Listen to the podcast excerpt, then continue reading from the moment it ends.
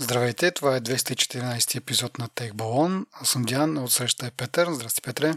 Здрасти, здрасти. Преди да започнем с темите, които сме подготвили днеска, пък, както говорихме преди епизода с тебе, доста разнообразни и интересни. Нека благодарим на нашите патреони, които продължават да ни подкрепят усилено и неуморно.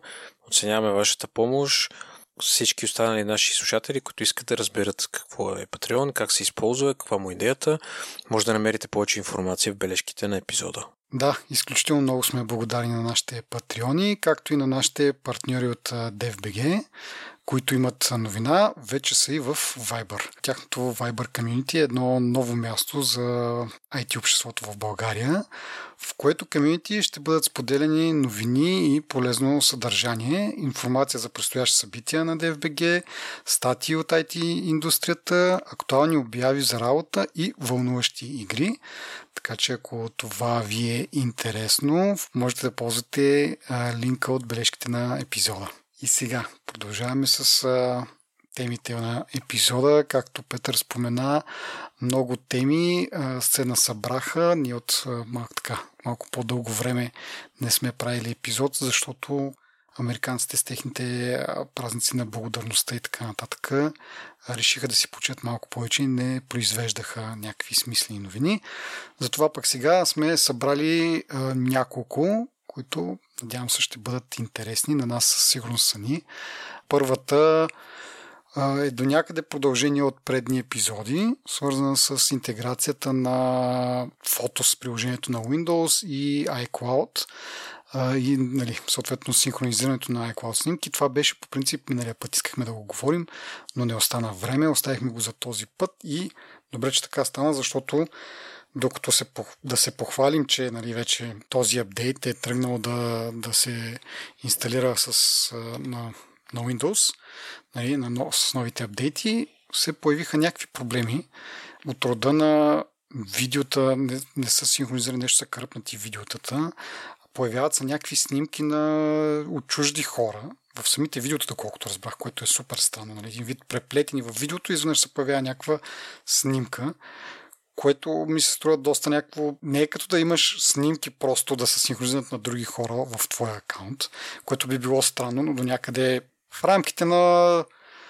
предвидимото, така да кажа, не нормално чак, но нали, мога да си представиш как може да стане нещо такова, но това в твое видео някакси да бъдат вкарани кадри, които са снимки на някой друг, е някакво съвсем различно ниво на, на бъгове и на гличове и на не знам какво, как да го нарека точно.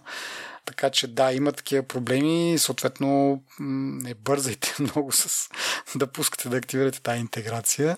Затова и казах добре, че предния път а, не говорихме за това и един вид да насърчим хората да го пробват, защото можеше да има някакви драми.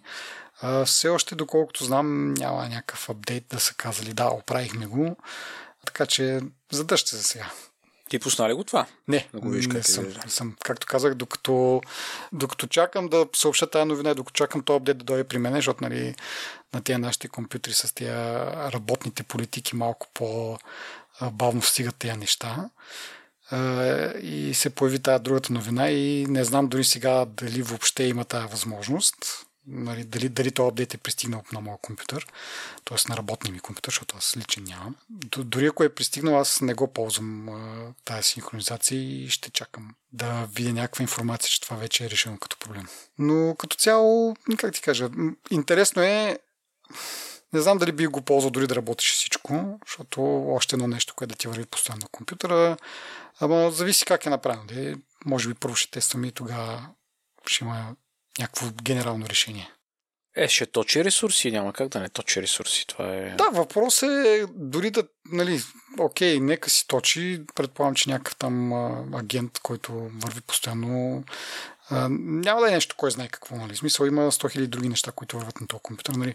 А, като го отворя и като погледна 70%, 80% от ръмта му е зета и като сортирам по това колко, кое колко рам заема и те са някакви нали, примерно 100, 200, 300, максимум 500 мегабайт нещо да взема.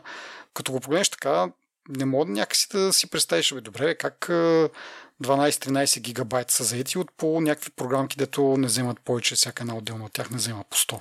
Ама явно се натрупват. Съответно, този агент сам по себе си едва ли ще взема някакво, кой знае какво огромно количество RAM и да ми пречи.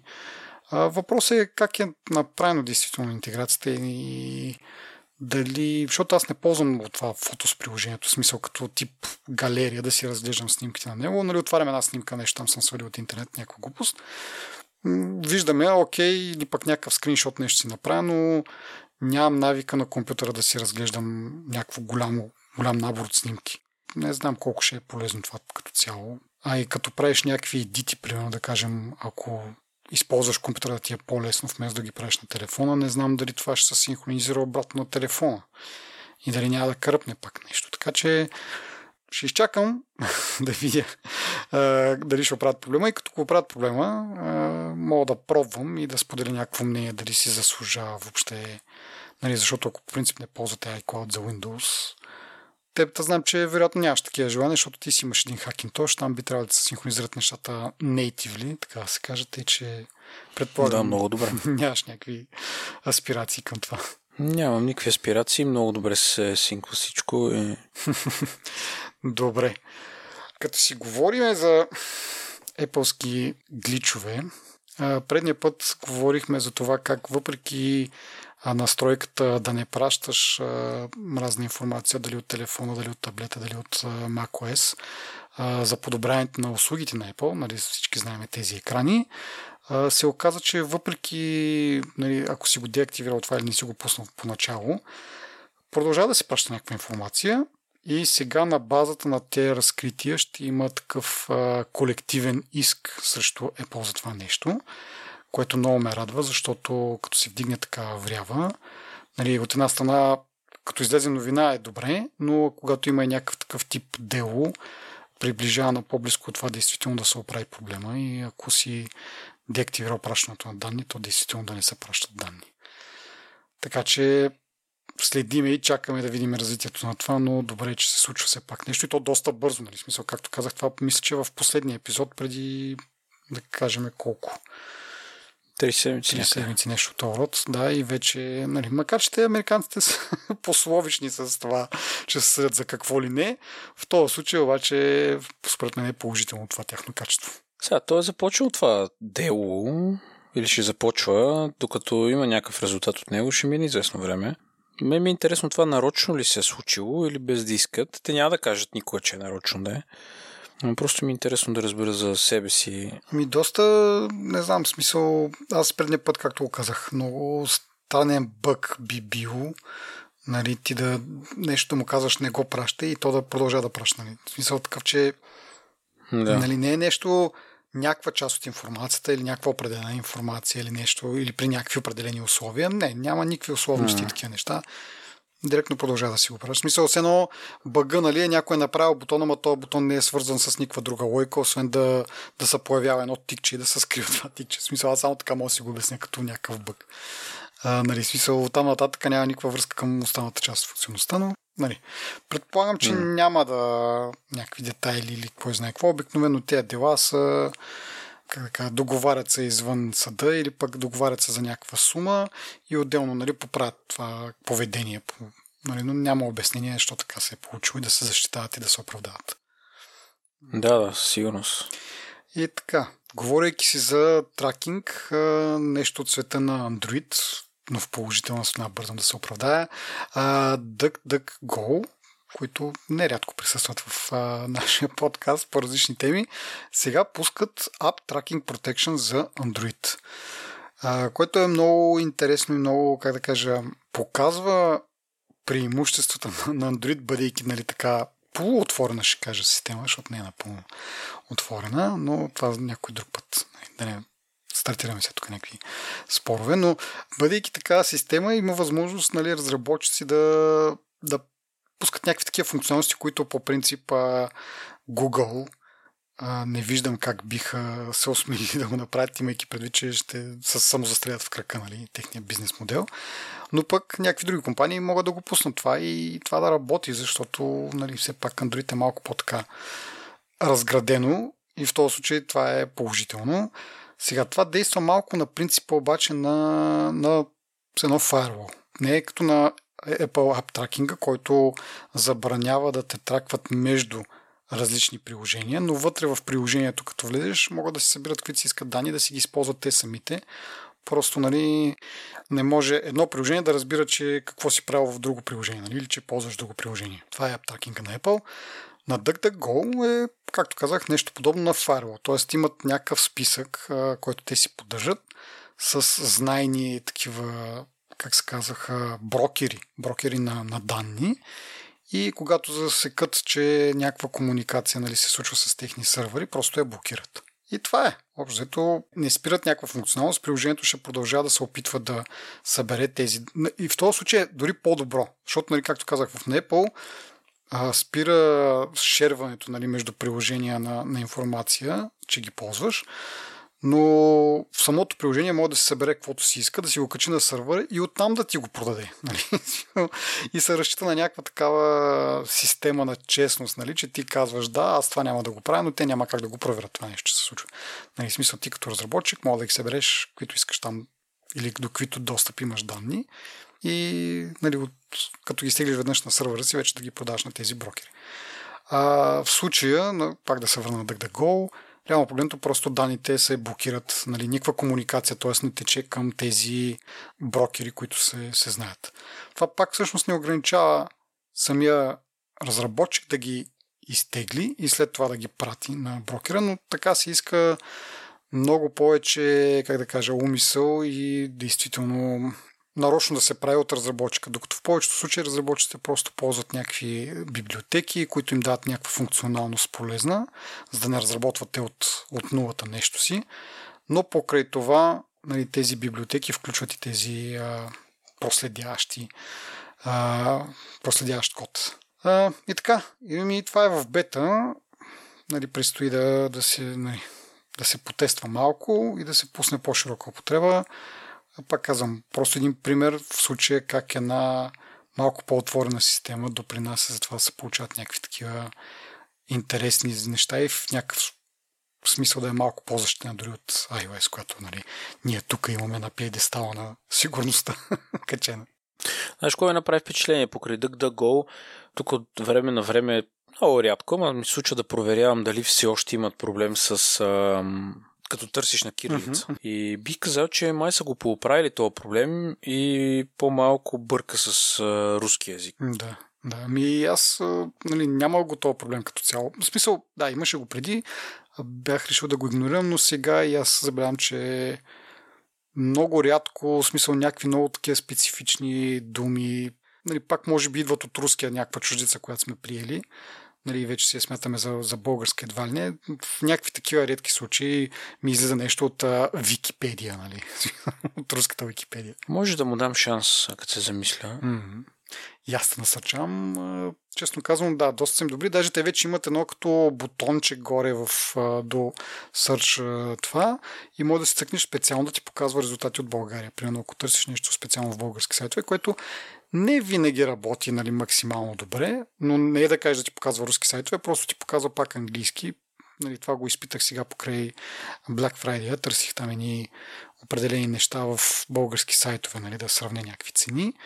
Е, нали, примерно пиша името на продукта и му цъкам само в български сайтове да ги търся, ама, нали, пак казвам, не се справи особено добре, може би, защото този продукт не е много разпространен или нещо от род.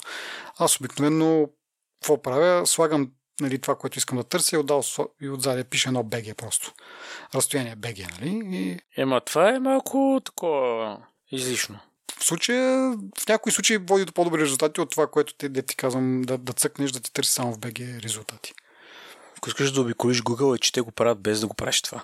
Как го правят? В смисъл автоматично ти търсят само първо български сайтове. Еми да, то ти знае, защото нали Google знае е. всичко, знае къде ти е локацията и така сега, ако...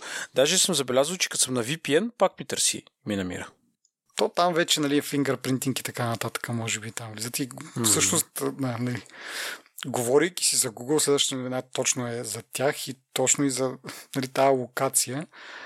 Какво са направили? Вече като отвориш Google Maps, сайта не се намира на maps.google.com, се намира на google.com наклонена Maps. Защо това е важно сега? Нали? Защото когато браузърата попита, искаш ли да споделиш нали, местоположението си с а, Google Maps. В първия случай, когато е maps.google, това е като отделен домейн и ти го споделяш само с този домейн, нали, т.е. с услуги, които вървят на този домейн. Но когато е google.com наклонена Maps и му кажеш да, разрешавам да ми ползваш локацията, това вече може да се ползва от целия google.com домейн. Тоест всичко, което върви от Google, това са почта, това е... Нямам представа всичкото, което е от Google вече. Нали, не мога да ги изброя всичките неща, но всички тези услуги, които са на основния домейн на Google, ще могат да се възползват от това, че ти си споделил местоположението с Google Maps. Което нали, малко е кринджи, малко така повдига вежди може нали, да, да, да се поспори дали са го направили нарочно или просто това е, са целели някаква друга оптимизация, но със сигурност това е един страничен ефект а, и то бих казал неприятен. Не бих казал, че не е умишлено. Изглежда си баш като да са си го искали да си го направят по този начин. Просто да внимават хората, като споделят локация с Google. Те, те викаш дори да не го споделиш, те пак знаят горе-долу къде си, така че то така иначе аз не съм убеден много през браузъра, нали, на компютър говоря, как могат да те локират. В смисъл, този компютър няма GPS, него няма... Не знам. По IP-то. Еми да, то така че по IP-то ти ако не му разрешиш локация, то пак по IP-то може да те локира. В смисъл това не може забранено. Така че не виждам особен смисъл. Може би има някакви допълнителни. Може би през Wi-Fi, ако, ако има достъп до Wi-Fi мрежата да разбере коя е, нали, има някакви такива карти на Wi-Fi мрежите, къде се намират. Може би да е малко по-точно. Тук зависиш от това колко ти е а, дефолтно името на Wi-Fi мрежата. Сега, ако примерно ползваш на някоя компания, да кажем Viva.com, доста често техните Wi-Fi мрежи са FiberNet, Viva.com и това е навсякъде в България, така че не е много идентифициращо, но ако ти е някаква по-специална мрежата. Така, както и е. Приключваме, така се каже, с сегмента от новини от предни пъти и свързани новини с тях. И преминаваме на българските новини. Първата е, че се разкри каква ще бъде цената за абонамента на Sky Showtime. Преди няколко месеца, мисля, че вече говорихме за това, че Sky Showtime и нали, ще дойде на, на нашия пазар. Като тя мисля, че в щатите се води Paramount Plus Нали, това може би е по-известно за нашите слушатели, но нали, Sky Showtime ще бъде името тук в България, няма значение.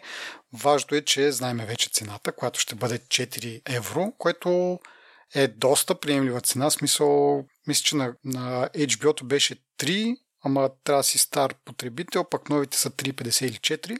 Така че горе-долу около HBO, което беше една от беше най-ефтината реално стриминг услуга в България. Сега си има малко конкурент. Въпросът е обаче какво съдържание ще има в това, поне аз от тази новина, която сме споделили, като сериали, като филми, аз не видях нищо интересно. Единственото така, що годе познато е Star Trek Strange New Worlds. Това мисля, че това е сериала, нали, който по време го имаше в Netflix и от последния сезон нататък решиха, че няма да го пускат по Netflix, ще си бъде само при тях. Така че за феновете нали, на, на Star Trek, които са го гледали по Netflix и сега са били принудени да го пиратстват, примерно, има вариант да си го гледат нормално. Но освен това, не знам, ти нещо интересно видя ли там нещо познато? Нищо интересно не видях, може би а, новия Top Gun О, да, да, да. Ще, ще е там. Jurassic Park последния е там. Мисля, че вече преклем много се разводниха тези услуги. Като цяло имаш толкова голям избор.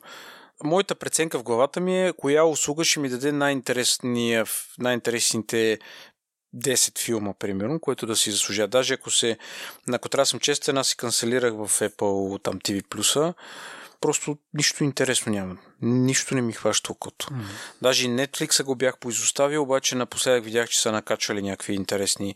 Аз гледам такива за убийци и нещо там, дето се колят повече. Та, нали, такива, имам предвид по действителен случай, които mm-hmm. са. Нали, та, това сега гледам и Дисни. HBO не съм отварял пфф, не знам от кога. Mm-hmm. Да, не кажа голяма приказка. Не, не бих казал, че ще им стана клиент на Paramount. На, нищо интересно не ми... Та, даже в... Не знам къде четох, че хиляди часове филми и сериали. Но, да, те са нали? хиляди, ама като са някакви глупави, примерно. Сега, да, но прав си за Топ Гън, е, това е интересно. Въпросът е, че това беше в секцията, където нали, филми, които са излезнали на кино, ще бъдат пускани и тук. Сега въпросът е колко бързо ще бъдат пускани и кога. И дали Топ Гън е част от това, защото нали, е, и това Jurassic World Dominion, което е, нали, това са новите или по-такива някакви хитови, по-познати неща. Въпросът е дали са вече там, защото Топ Гън е, мисля, че вече на, на една година филм поне. 2021 мисля, че беше пуснат по кината. Така че надявам се да е това и ако има някакъв трайл да, да го пусне да го изгледам или пък да го пусна за кратко, за един месец, т.е. да изгледам каквото има и да се приключва. По-интересно ще бъде с новите заглавия, които излизат те първа на, на кината и след това като се появят в тази услуга. Но да, едва ли си заслужава да поддържаш месечен абонамент за 3-4 филма, които ще излезат през, през годината. Нали. По-скоро пускаш се го е така за един месец, наваксваш и, и канцелираш след това. Е, да, ма то това е много играчка, човек. Играчка се, ама ако не се занимава да пирасваш, пък искаш да го гледаш филма, що не? Мисъл, колко играчка е? Subscribe след това, нали, зависи какъв им е това да е. За unsubscribe колко ще тричат, нали, докато unsubscribe но принципно мисля, че не е някакво мега сложно. Да. Еми, не мога. Аз това го правих с... Случва ми се с Amazon Prime, mm-hmm. който съвсем бях забравил за него всъщност. Да.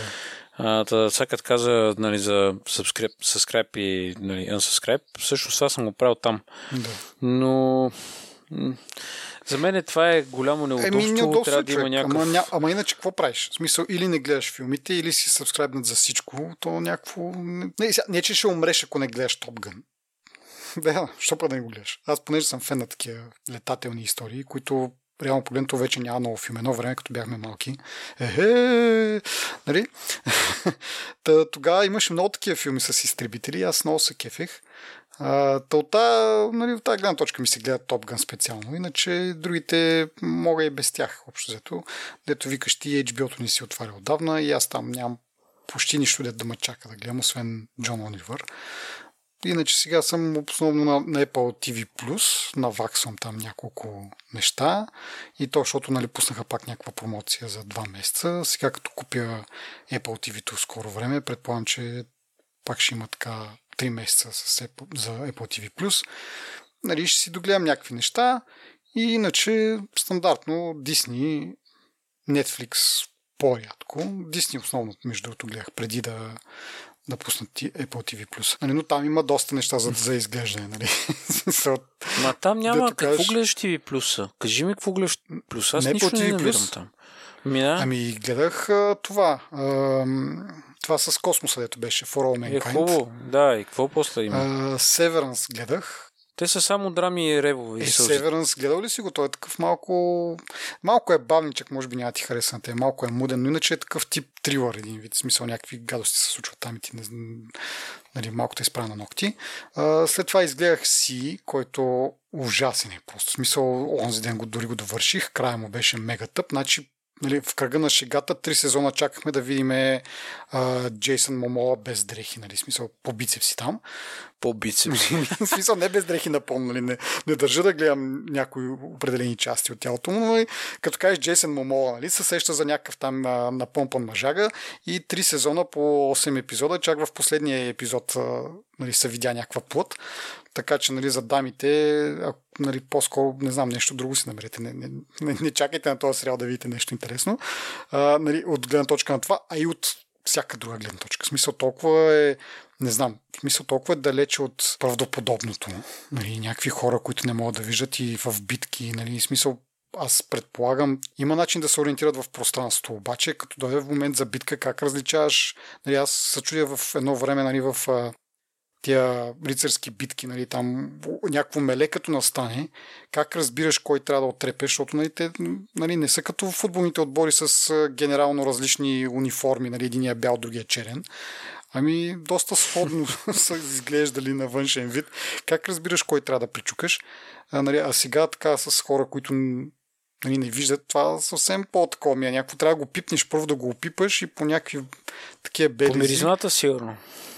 Да, може би някакви такива, ама сега е гати обонянието, нали, смисъл, то верно, нали, хората, които а, стотици години, примерно, а, не виждат и са еволюирали по някакъв начин да бъдат другите им сетива по-обострени, ама колко по-обострени човек да двама човека един до друг ти да различиш този е лошия, този е добрия само по миримата. Аз се шегувам, ти взе да разсъждаваш и върху тази част. Не, защото не, във филма имаше и такова, нали, как се а, пречука там някакви хора в гората, взе им дрехите, нали, или там някаква ризница и минава през някакъв, влиза в града, нали, на, на лошите и те там го помирисват, нали, той е от нашите. Така че имаше го и това. Затова и паля тук. Но както де, да, си според мен не си заслужава. Какво друго гледах? Сега почнах фундацията, която съм на втори епизод. По коментарите, които четох е, че не е много нали, доста свободно така интерпретация на, на оригиналния материал, който по принцип, нали, знаеме, фундацията на, на Азимов е едва ли не Библия в сайфая. А, сега, за сега ми харесва. Не мога да кажа нали, колко много се отдалечава от, от книгата, но като sci-fi филм и нали, до някъде свързан с това, което съм чел като, като идея, нали, ми харесва. А, друго, друго, имаше тук там някой филм. Филми още не съм гледал, но Финч съм си заделил да гледам по, по Apple TV+. Това с Том Хенкс, нали? И някакви други такива комедии. Това за игрите, дето имах едно uh, Mythic Quest. И това е. С, с, с съпругата ми гледаме uh, The Morning Show. Ни е интересно. Абе имаше неща. Смисъл има си неща. Поне за мен да Сега не знам. Те може да не ти харесат още, ама... Uh... Виж, каталога ми, се, ми изглежда прекалено такъв за, за хора чувствителни хора. Не, не, има си комедийки, има си някакви такива неща, но доста го разнообразиха от последния път, като сме си говорили нали, преди някакво време, или поне там първата година, когато беше, беше доста посно. Сега има много неща. Можеш дори да, как да кажа, да, да си избираш такова, да си малко по-предиречив, не да, да изгледаш всичко и да, и да ти остане още време. То това си е в момента на нали, някакво там два месеца някакъв трайл или нещо от род, в който гледам да наваксам нещата, които съм почнал преди време да гледам. И така. Иначе за Дисни, за Дисни ще да кажа, че там, нали, ако говорим за хиляди часове съдържание, наистина има хиляди часове съдържание, то а, бих казал, че е на такова доста задоволително качество. Не е като тук в случая това шоу-тайм, където две-три неща ни правят впечатление. Диснито има много неща. Ма, интересно, защото там ще има ли читави субтитри, защото те напоследък май се научиха да пускат някакви услуги навсякъде, без да си правят труда да правят субтитрите да. и то всъщност обезмисля сериозно. Да, между другото и това и на мен също ми беше една питанка, защото прочетох тук, че има някакви а, миньони и така нататък. И викаме, ехо, супер, ще има нещо за децата. В следващия момент сещам, ама дали ще е дублирано, дали ще, нали, субтитри, нали, се тая, защото и без субтитри мога. Ама ако не е дублирано, нали, смисъл, ако е филм, който е с субтитри, нали, избора, така иначе ще го гледам само аз и без субтитри ще го разбера. Ама ако е нещо, което е детско, трябва да е дублирано 100%, защото иначе трябва да тръгвам да обяснявам тук какво се случва. Макар че то миньоните едва ли е някаква дълбока тема, нали, да обясняваш. Но, но да, трябва да си, трябва да си дублиране. Онен ден, примерно, гледахме по YouTube на, не знам, Марк Робър, дали го гледаш той прави някакви много такива забавни видеота с някакви... Измайсторява някакви джаджи. Uh, и имаше много, много интересно видео за едни катерици там в задния му двор, дето крадат uh, орехи или там семенца от uh, къщичката за птички, дето е оставил. И той си има така, всяка година вече трето видео прави някакви, измисли им някакви препятствия. И беше нали, супер интересно и самите му лафове са супер яки, обаче като не са преведени, нали, ние това го гледаме децата, защото на тях също ми е интересно някакви катерици как се там пребиват. А, обаче има много яки лафове, които първо, че нямат, дори да са преведени, да са дублирани, нямат такъв някакъв... А, няма точен превод. И второто, което е, нали, като, като аз трябва да им го превеждам, връщам назад, обяснение това, онова, не мога да го предам същото, нали, като при някой професионален преводач, който е, да си върви цялото нещо на, на, на български, да има контекст там. И е много, много различно. В смисъл, колкото и да се опитвам да им го преда, няма, не е също. Като го разправяш това, знаеш, какво се сещам на времето? Помниш, имаше а, един единствен човек, мъжки глас, който превеждаше всички филми, независимо от жанра им. И като ми го разправяш, това си представям абсолютно също нещо. Върви там на заден фон, ти искаш на раден, го, да, раден глас. Да, на децата, да. Еми нещо такова, само че в случая дори нали, е, е някакво такова накъсано, защото аз докато превеждам едно изречение, то следващото се е случило, аз нали, не мога така в реално време. И, и то се губи, губи са, смисъл, губи са това смешното, което искам да, да им го преведа. Та, да, както и да е. Ще бъде интересно дали ще има дублаж. Силно се съмнявам обаче. Не е така да кажа. Макар, че то като се каже Дисни, нали, като кажеш Дисни, от Дисни се очаква да има дублаж и те нямат, така че знам ли аз вече. Може би имат някакви по-добри връзки тук с лицензиране на преводи и така нататък. Може да имат нещо, но пък нямат съдържание, big deal. Нали? Добре, де, това от Дисни не стана ли ясно защо нямат дублаж предвид, че всички сме гледали, дори на касетки сме гледали записи с дублаж. Смисъл... Ами, нямам, нямам. Ще кажа, че са нелицензирани са на тия дублажи. И не им се дадат пари за лиценз или не им се занимава по-скоро, нали, тук сега какво ще... Странно е, а мен това ми е, това е обяснението за мен, че просто няма човек, който да се занимава с това нещо на толкова не ниско, но пазара ни е малък и съответно има някакъв, който отговаря примерно за източна Европа. Нали, не е стигнал до там да договори вече да лицензира преводи за специално за, за България или специално за, не знам те с кой напуснах още, но тук са сейтини. Макар, че нали, на тях един от основните бизнеси им е то с мерчендайза, нали, затова има толкова нали, половината им филми е с някакви такива флъфи животинки, нали, които да продават кукли и би имало смисъл това нещо да е преведено, за да може да отвори вратата на повече малки а, деца да го гледат и да се заребяват и да искат от родителите да им купуваш тези играчки. А, но може би нали, фокуса им е в по, първо в по-големите пазари и, и по-нататък. Ама то няма смисъл да, да правиш такъв... Не, то има смисъл, да, защото вече голяма част от хората говорят английски, нали, и може би няма да има проблем като цяло това нещо, но не мога да, нали, пускаш... Едно време, както беше с Netflix, имаха и субтитри и такова нещо, какво се обърка, после изчезнаха. Падна им качеството и изчезнаха в един момент, ама не им падна качество. Качеството им беше гадно по, по начало и никога не са... Нали смисъл... Аби имаха някакви читави субтитри. Имаше някакво подобрение по едно време. Аз не, аз не знам дали съм разказал цялата история тук в подкаста, е, че бяха ме поканили на едно такова като проучване. Отиваш там на едно място, някакви хора от Netflix ти пускат някакви филми и те карат да оцениш след това субтитрите и ти пускат един филм, в който очевидно превода беше Google Translate, ама много по-зле. И в другия очевидно са си направени както си трябва. Смисъл, работено е от човек по тях. И искаха, нали, не бях само аз, съответно няколко човека бяха поканили, така да се каже, на интервю и на проучване, да си кажат мнението. И може би са преценяли, нали, има ли смисъл да се инвестира нали, хора да превеждат и да пишат тези субтитри, нали, спрямо това каква е реакцията на интервюраните. И нали, не много скоро след това, смисъл мина може би година и нещо и казаха ми спираме да, да, да правим субтитри на български и така правите се.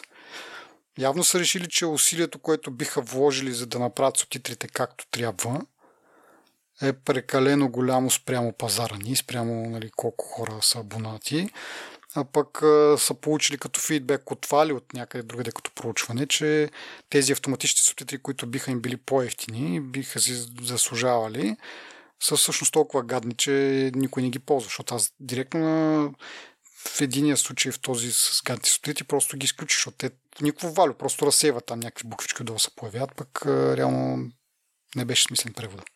Нещо такова си представям. Нещо такова си представям. Макар, че нали, от тогава пак да кажа, Google Translate да ползваш, може би ще да бъде малко по-добре. Ма то пак казвам, реално погледнато ти ако... Да я знам де. Може би има хора, които гледат филми с субтитри. Нали, това им е окей, но примерно аз за мен ако няма субтитри, няма да е проблем. Но доблажа вече там нямаш, нямаш альтернатива един вид. Нали, докато при субтитрите мога с, мога и без. Пак казвам, може да има някакви хора, ето задължително трябва субтитри и заради, само заради това може би няма да имат абонамент за Netflix, защото нямат български субтитри. Но повече си представям, че по-скоро повечето хора могат да направят този компромис. Но за доблажа няма как. Пак, както обясних, децата те учат английски, ама има време докато почнат да схващат, нали, първо да разбират, поне моите са малки. И дори в някакъв момент да почнат да разбират някакво горе-долу, пак ще се губят някакви нюанси, някакви такива базици и такива неща, които нали, те, те, те, са реално готиното във филма да усетиш тези малките детайли. Така, да, аз исках само да кажа да похваля едно приложение, наречено Just Watch, което на мен ми е много удобно, защото в него може да си нагласиш какви, към какви услуги си абониран и то да ти показва какви филми има на тях или какви сериали има на тях, като търсиш нещо, да, да знаеш къде го има. Нали, това беше преди време доста голям проблем за мен, защото нали, търсиш някакъв филм, окей, а, искаш да го гледаш и как може да провериш дали го има на някой от а, тези стриминг услуги, които ги има в България. Нали? Това, е, това е хем, че си нагласиш а, кои услуги, към кои услуги си абониран, но и казваш в коя държава си. И то ти дава каталога за тази държава, защото нали, ти може да си абониран за Netflix, но тук в България ние нямаме всичко, което е в Netflix като цяло. Нали. US Netflix е съвсем различно. Та това е съобразено и с локацията ти, и с услугите, които имаш и много лесно можеш да се ориентираш, като търсиш някакъв филм и нали, така отбелязал си го, че, че искаш да го гледаш и да провериш дали, дали го има на някои от услугите. В някои случаи, след това не мога да го разбера още каква е логиката, някои филми, които ги няма на нито една от услугите, все пак ги намираш и може да ги цъкнеш да нотифицира, когато се появят в някои от услугите. Нали? Някои филми обаче въобще не ги намира. И не мога да разбера на каква е логиката. А не вярвам да е някакъв проблем, тип не знаеме, че този филм съществува изобщо. Нали? Смисъл има MDB, има от всякъде могат да... От много места могат да скрепват нали, данни, да имат данни за, за, за всички филми и сериали по света и просто да знаят, че просто го няма, не е достъпно чрез дадена услуга. В, от други случаи намирам филма, той пак го няма на нито една от услугите, които аз съм абониран, но въпреки това ми го показва и ми дава възможност да, нали, да активирам там някаква нотификация, когато, когато се появи. Та само това не съм разбрал каква моя лъкът, иначе пак казвам, супер удобно е. Можеш и много лесно да следиш по този начин какво излиза ново. Защото преди на Netflix, нали, като ти имаш една специална категория, нови релизи или там те бяха две категории, една от друга си спомням, които показваха, едното беше нови неща, които са специално на Netflix и нови неща от други каталози, които просто са лицензирали. Обаче, нали, те мисля, че в последствие го махнаха това като функционалност от всичките си приложения. После, нали, съответно се появиха и много други приложения. Става много трудно да провериш какво има ново, какво е излезнало.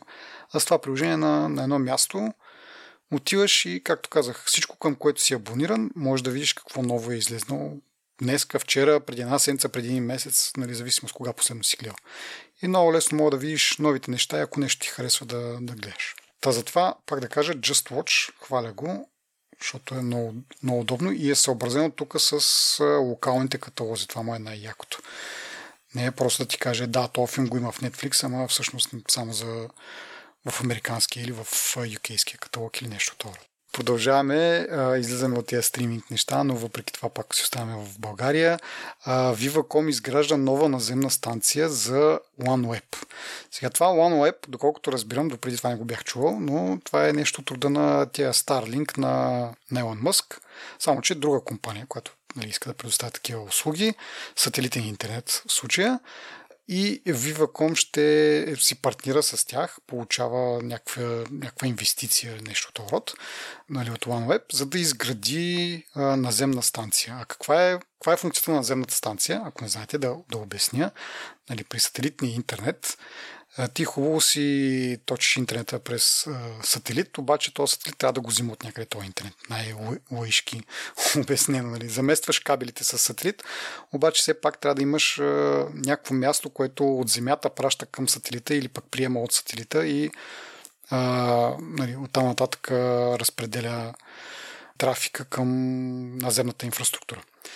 Та, за това е тази наземна станция и е важно, нали, съответно, да има такива станции, тъй като нали, те са сателите, като се въртят около Земята, не може да е само една станция, която да праща към тях, защото в един момент те ще са от другата страна на Земята, няма как.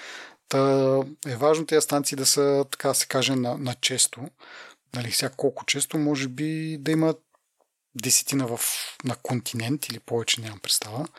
Имаме един приятел и слушател, който може би ще насветне за следващия път да, да обясним по-подробно, но нали, важно е, че такова нещо се случва в а, България, което ще обслужва важни, според тях, морски и въздушни пътища.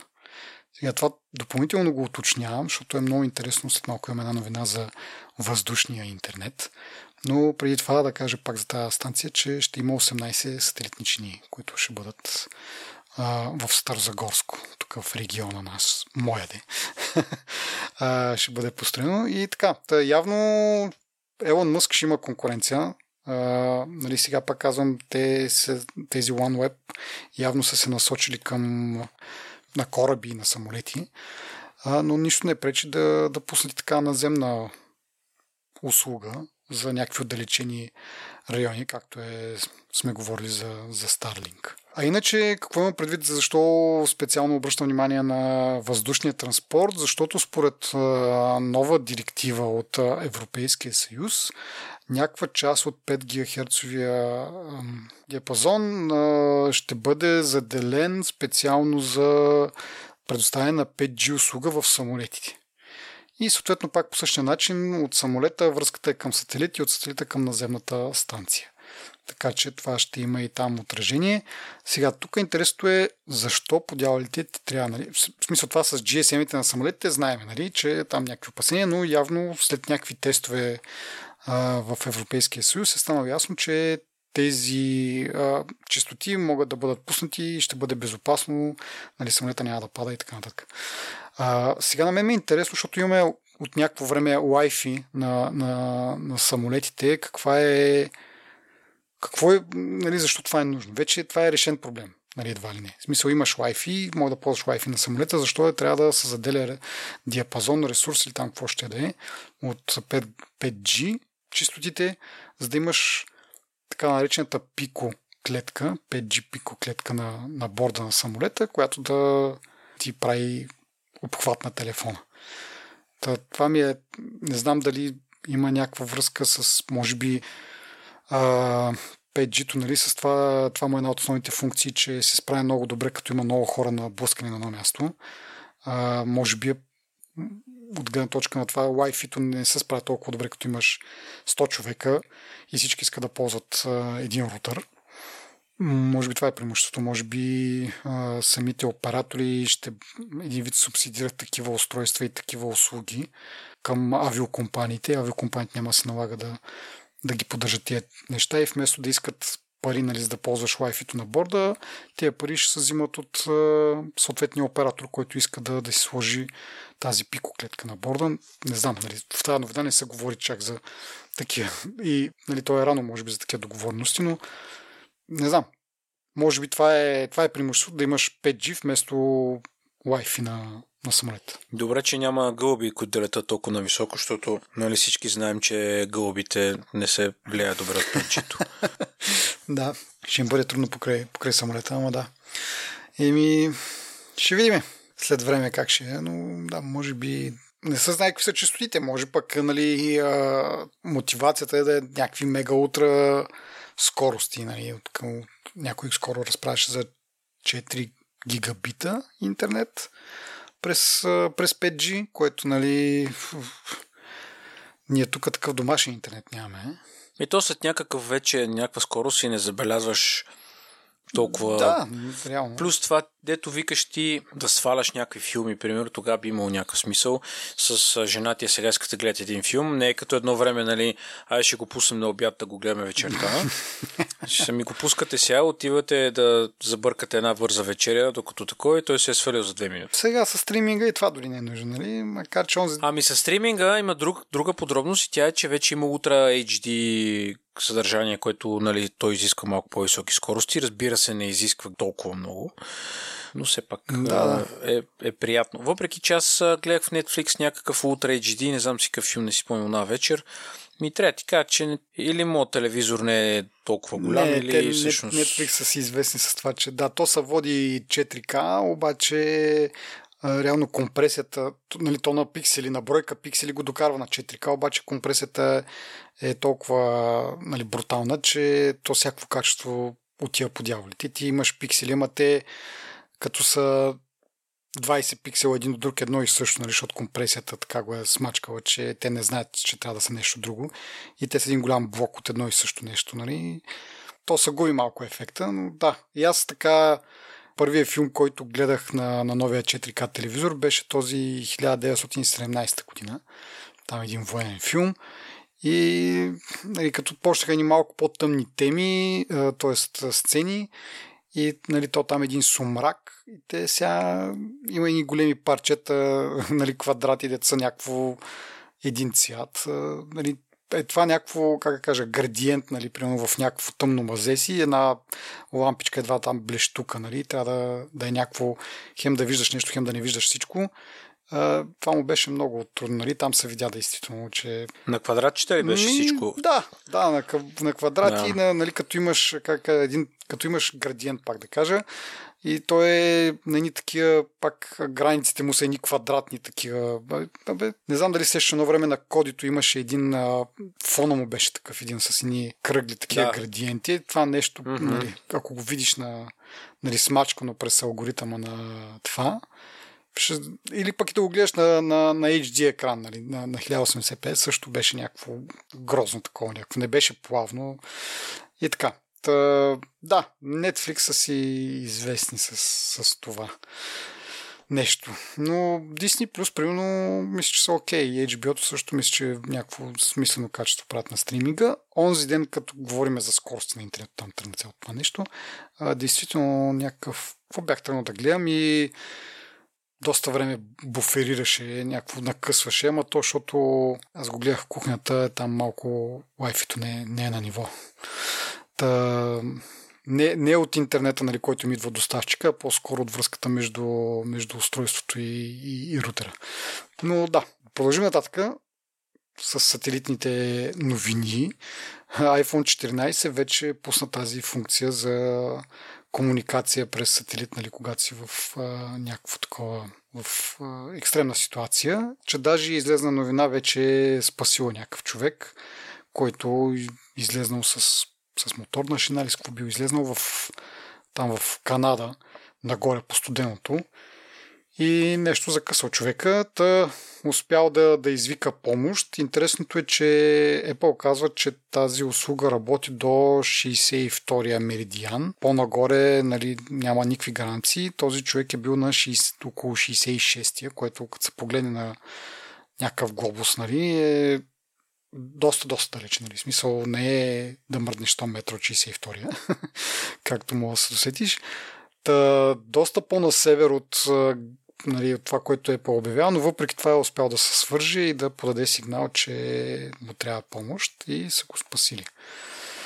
Това е общо взето, пуснато е, има някакви планове това, тази услуга да бъде разширена вече към Франция, Германия, Ирландия и UK от, от този месец дори всъщност, така като, като гледам кога е писана новината от декември месец а, има някакви такива планове. Все още нищо не сме чули, ама сме началото на декември.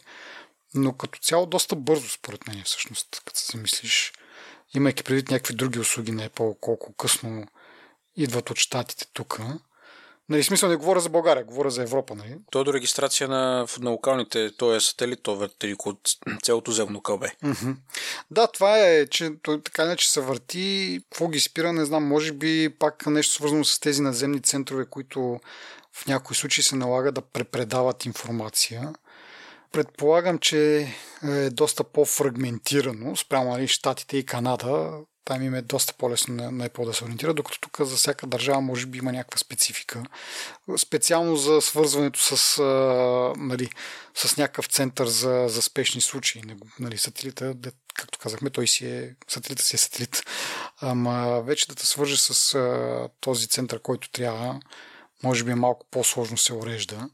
Ще почакаме малко, но пак казвам, за мен е доста бързо почнаха поне да се появяват новини. Сега ще видим колко бързо ще, реално ще стане, но а, доста бързо почнаха да се появяват новини за някакви държави от Европа, че ще бъдат включени нали, към тази услуга. Ти предвиждаш и в България да има нужда от това? То няма кой да отговори на проблема, като се случи. да, може би това е по-скоро. Но, не, смисъл, говорили сме и преди, че на места обхвата е, как да кажа, не е много добър. Сега рядко ми се е случило да нямам абсолютно никакъв обхват. Нали, в смисъл, няма обхват от гледна точка на това, нямаш интернет, не можеш да си цъкаш твитъра и нали, не мога да, нали, да чатиш по някакви такива iMessage или, или Viber или каквото ще да е там.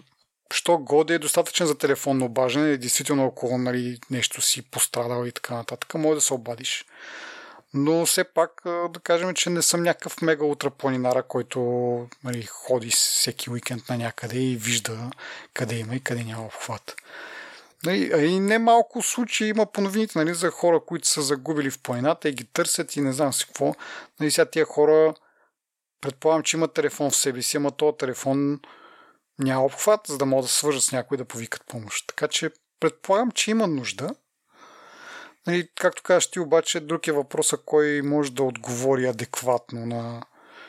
Нали, някой ден беше поснал в, в Твитъра, нали, как така нямаме 25 милиона ли беше, какво беше за, за, за хеликоптери, за такива медицински хеликоптери. Та, да, Ама пак е по-добре от нищо. В нали? смисъл, поне мога да се обадиш някой, има някаква по-ниска спасителна служба, правят каквото могат хората. Пак казвам, нали, не малко случаи има на, на изчезнали хора, които в крайна сметка биват намерени, слава богу, и нали, евакуирани от планина там, откъдето са били. Така че би имало смисъл и тук сега, нали, не е това основният проблем, може би, всъщност. Да, нямаме нужда точно сега върху това да мислиме на днешно да време. Да натягаме по да го пуска тук това.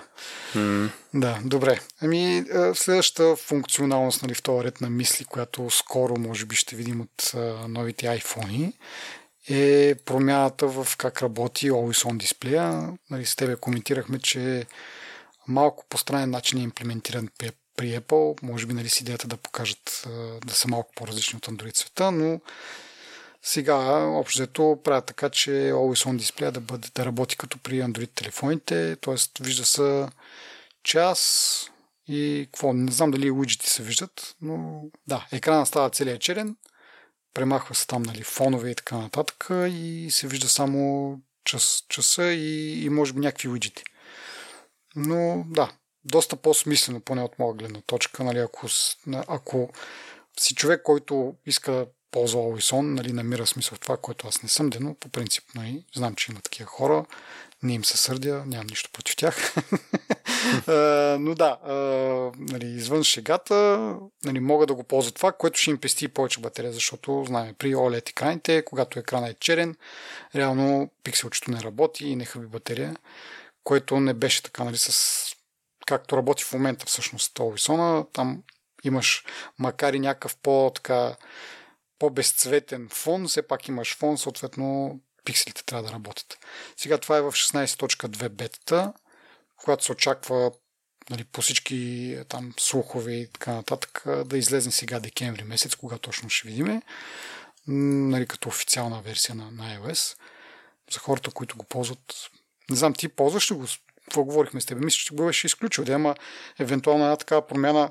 Не. Би ли те накара да го ползваш? И защо не го ползвам? Няма ми нужда да го ползвам. Не знам какво ти кажа. Не. Може би ще го пробвам да го видя.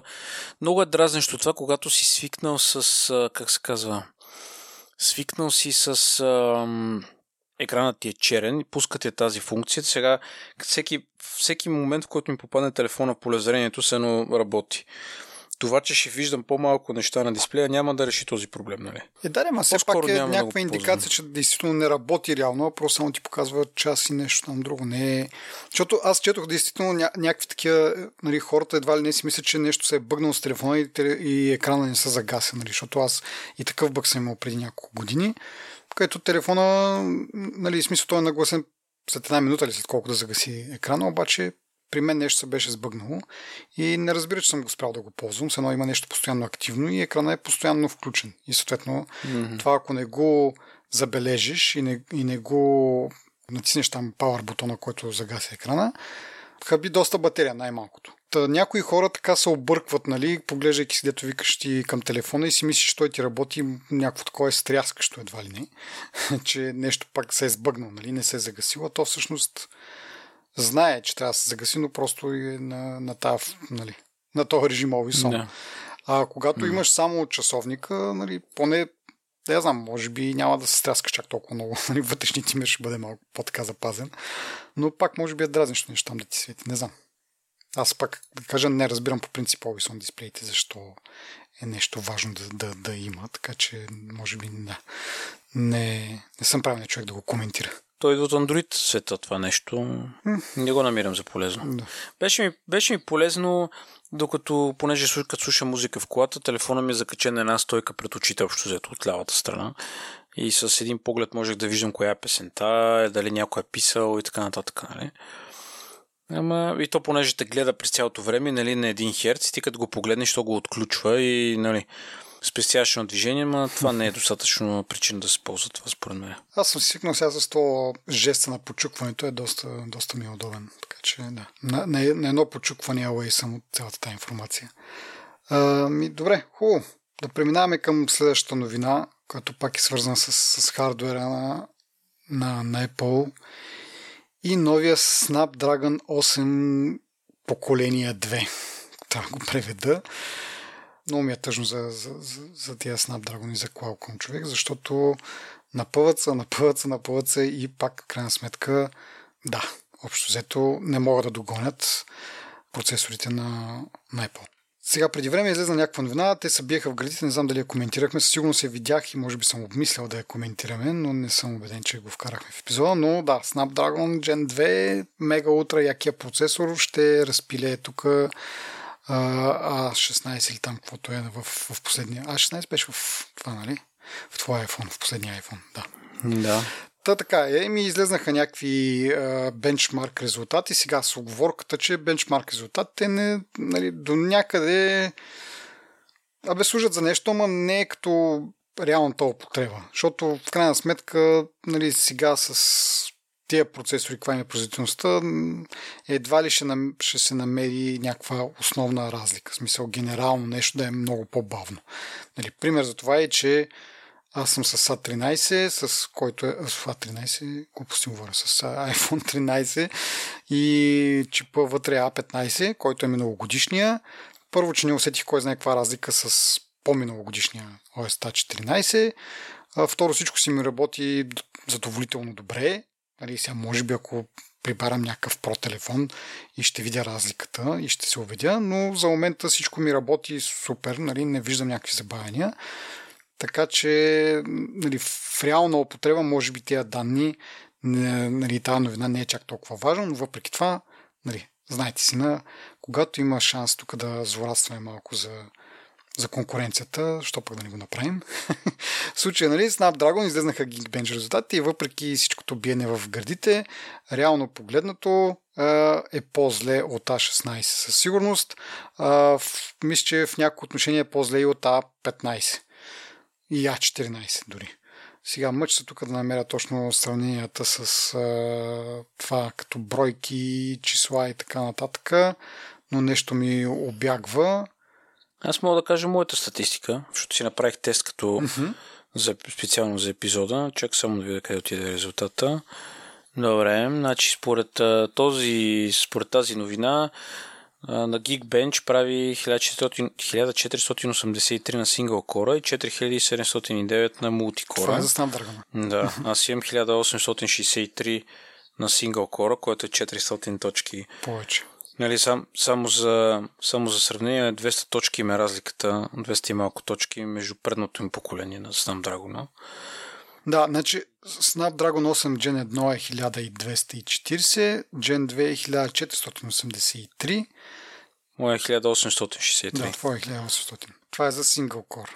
А мултикора е 5414. Срещу 4700 за предходното поколение и 3800 за да. по-предходното. Сега, много е важно да се каже, че просто такива сухи цифри не са да, най-доброто, да. което нали, аз, не аз затова с това започнах все пак е интересно, нали, че след толкова много години, нали, толкова много време, в което те да наваксат, продължават да не го правят. И може би това нали, успокоява Apple и затова част от новите им телефони тази година са с стария процесор, защото знаят, че а, флагшип процесора на конкуренцията не може да догони дори този по-стар с една генерация а, процесор. Нали, сега пак, нали, друго е усещането, като го вземеш това нещо а, в ръцете си, то ще работи достатъчно бързо, сигурно, за да не ти пука. Нали, това, че 16-ката работи още по-бързо, ама какво това? Нали, на практика в ръцете ти е едно и също. Сега въпросът е с прегряване и така нататък, защото имаше такива доклади и, новини преди, че Snapdragon просто нали, на бенчмарка го изкарва това като производителност, ама примерно след 5 минути игране на игра, къде ти трябва тази производителност, той се напича толкова много, че нали, намаля производителността и съответно тия цифри тук вече не са релевантни и става доста по-бавно. Така че това е може би по-важното. Колко бързо тротълва нали, намаля производителността с цел да, да не прегрее. Нали, сега те казват 35% по-производителен и 40% по-енергоспестяващ, което нали, е някакво подобрение и точно ще работи в посока на това да, да не загрява толкова много, като потребява по-малко енергия.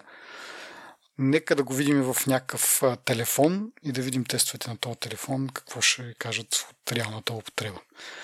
За момент е така една любопитна, забавна новина, с която пак да кажа да позлорадстваме малко. Това е май всичко от нас. Да, Нямаме други новини. Да, а, а между другото аз сетих нещо, което май трябваше да кажа в началото, но предния път говорихме за снимки на Луната и бях обещал да посна едни снимки от една Nokia от преди 100 години, което се усетих може би няколко дена след като публикувахме епизода и реших, че да, който му е било интересно, може би е видял, че няма нищо по случая. Затова сега го казвам. А, надявам се достатъчно хора да го чуят, да са стигнали до тази част.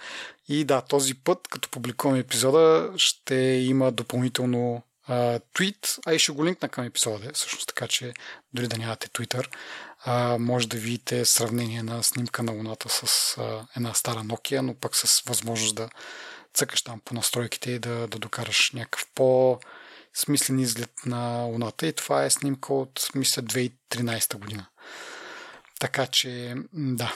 А, между другото, говорейки си за, за Twitter, нали, предния път говорихме малко по-обширно, а, нещата продължават да деградират, поне според мен. Не знам ти как ги мислиш нещата, но е добър момент да си промотираме а, този имейл бюлетина, защото нали, ние в Facebook отдавна сме го отписали.